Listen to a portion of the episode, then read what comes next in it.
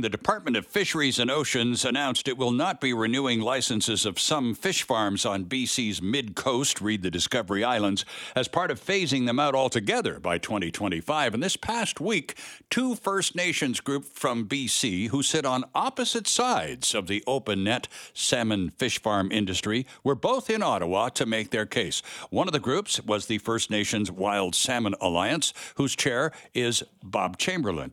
Gilagame Bob, good morning. Welcome back. Hey, good morning. Thanks for having me. Well, now you and uh, your group went to Ottawa, as did the other side of the fish farm debate. Uh, they uh, were talking about uh, reducing uh, salmon accessibility is only going to drive up the cost of the product for everyone concerned. Not a good decision in the first place. That was one of their arguments. What do you make of that? Well, they seem to be reaching pretty far and wide to justify the impact they represent to British Columbia. I mean, now we're hearing an argument that is going to, you know, affect global warming for crying out loud. But you know, the the fact remains is that the you know the trip that the First Nation Wild Salmon Alliance made, we had representation of 50 First Nations on this trip, and we were very clear about the support to the Liberal government and we even we proposed to the ministers that we met with that we establish a tripartite table, First Nations, federal, and provincial, to identify existing federal and provincial government commitments that could be targeted towards a transition for communities and for affected workers. I mean, we're being pragmatic. So let's talk about this this this collaborative process that you're you're leaning towards, Bob. What is the other side? Those who are opposed to uh, your position, who are in favor of the open net salmon fish farm industry. What's their take on a collaborative process?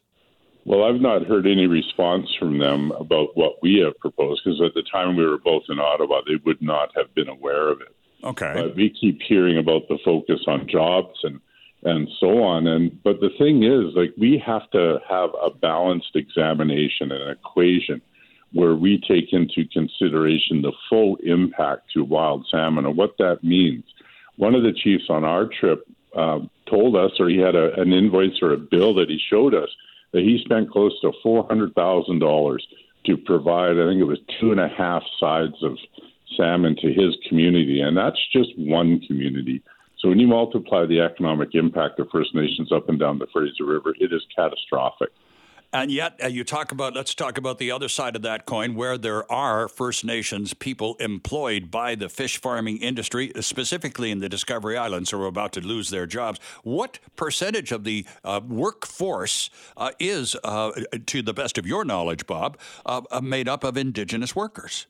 Well, I believe that there are some contractors involved in the uh, transportation of fish to and from uh, these fish farms, and they're contractors. But you know, when the Discovery Islands decision came down and the industry was talking about what a catastrophic hit this is going to be, those fish farms in particular have not had fish for a year and a half or two years. And, you know, I went through Campbell River just a week and a half ago, and the lights are still on. The community is still thriving. And I just think that they're reacting as any industry would that's got to alter their course of business, where they're claiming the sky is about to fall and the world's about to end. Well, uh, think, uh, go ahead. Well, the, I mean, the thing is, I mean, the, the North Island is such a, a mecca for tourism, and indigenous tourism is known uh, around the planet.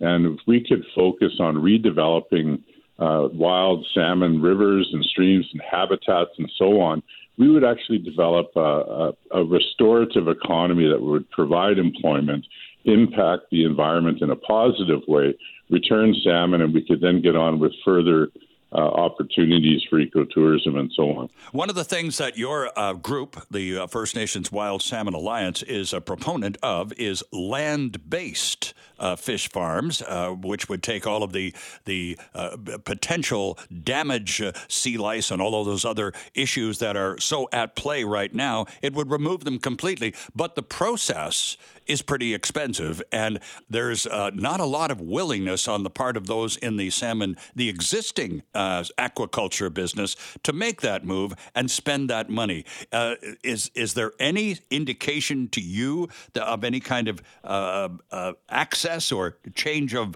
of uh, mind, or at least open to any kind of discussion about that? Well, when we talk to an industry that is making, you know, massive profits on externalizing all of their waste costs, they're not interested in investing in in a in a new system that is going to be able to provide full responsibility for all of their activities. I'm aware that there is uh, up in Gold River, as an example, there is a land-based closed containment that's being developed right now. Hmm. And Intrafish, the industry publication, began a monthly newsletter a year or so back that highlighted the fastest growing sector of aquaculture, which is land-based closed containment. So this is something that's going on globally, and I believe it's driven by people's uh, desire to see proper and fulsome environmental protection and sustainability. And certainly, this industry, as it is today, isn't when you consider the full impacts to wild salmon across the province. Bob, is the Gold River project kind of a test thing, or is it a full blown, let's do this thing for real? It's a full blown, let's do this thing for real. And I've spoken with First Nations across the province that are interested in land based closed containment. And this will take a number of years, of course, simply to construct, but then there's regulations and policy that would need to be developed. So when the minister spoke about Discovery Island uh, not being reissued, and she focused on the precautionary principle, the scientific uncertainty, the mm-hmm. cumulative impacts, and the true state of salmon in BC, this shows me the minister is on the right track. She's got an open mind and she's considering all information, not just the flawed science that comes out of the Canadian Scientific Advisory Secretariat. So, if, if uh, other projects like Gold River, land based uh, salmon farming, was to go forward, then that the employment factor uh, would would be retained. It would be postponed while things were being constructed and so on, but no one would lose their jobs, would they? No, this is true, and we have to consider also the construction of these things is going to be an economic benefit as well with further employment. And you know, I'm aware that Tla'amin Nation in, in Powell River are also interested in doing this with the mill that's there.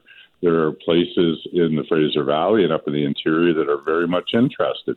And it is it is an evolution that's occurring globally, and we just need to turn our minds to how does the government support an emerging industry. And let's be clear, they were very supportive financially to the open net cage fish farms for decades. So it's not like something that's out of line in terms of supporting an emerging industry. Salmon's really important to BC. Bob, we appreciate the updates uh, that you take uh, uh, every now and then to keep us posted on what's going on in the aquaculture industry. Thanks again for this. You bet. Have a great Saturday.